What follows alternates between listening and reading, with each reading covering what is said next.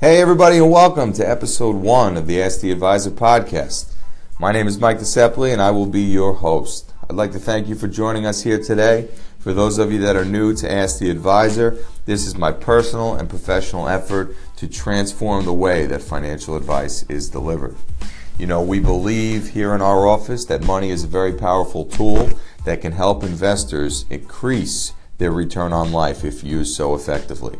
So that's going to be the goal of this podcast and that's our mission is to give investors the tools that they need to succeed financially.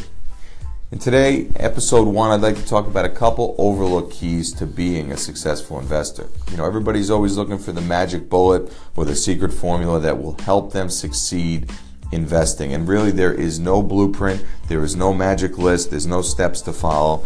It's a very difficult thing to succeed at. It takes a lot of time, a lot of effort, constant knowledge and learning, and always sharpening the saw. But we want to give you a couple items here today that are very practical for you to put into place that will get you on the right track to being a successful investor that you desire.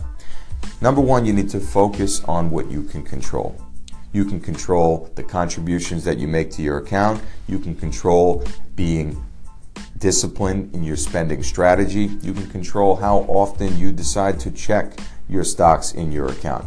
What you cannot control is global, world, and news events that are occurring. You cannot control different things in the financial markets as they take place day in and day out. So there is no reason to get sucked into the news headlines. There's a lot of fear, there's a lot of panic.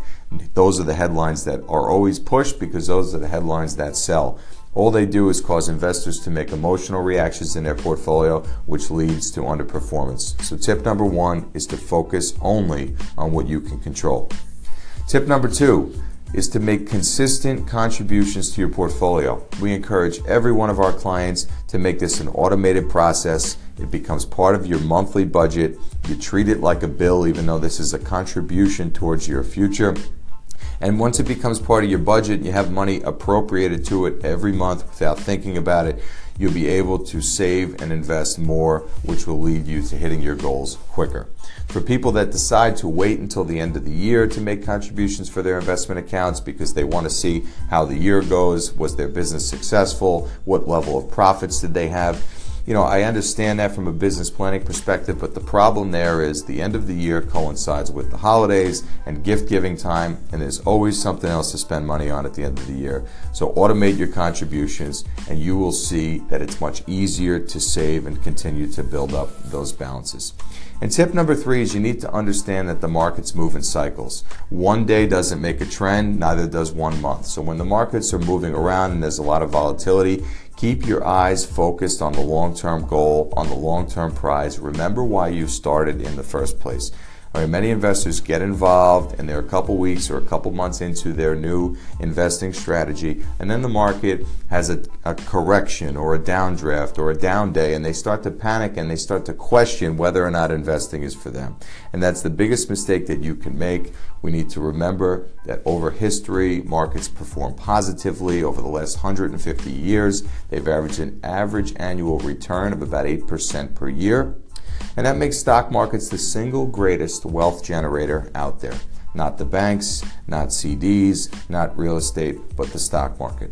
And in order to get in the stock market and to be able to achieve the returns of the stock market, we have to take the volatility and the risk that comes along with that. So understand that markets move in cycles, they move up in cycles, they move down in cycles, but it should not cause you to deviate from your long term goals and objectives. So that's just three quick tips here today, guys, to help you become a successful investor. If you heard anything that you like, and you want to share it with somebody else, we would encourage you to share this podcast with friends and family that you care about and you want to make sure they're getting the most out of their money. Our goal here is to make sure all investors are well informed and have the knowledge available to do so.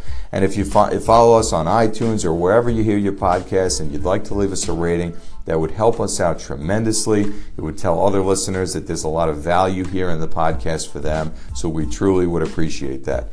Feel free to send us an email, mike at asktheadvisor.com, or if you want to visit us on the web and check out our website, www.asktheadvisor.com. Thank you so much for your time today, and we'll see you back for episode two.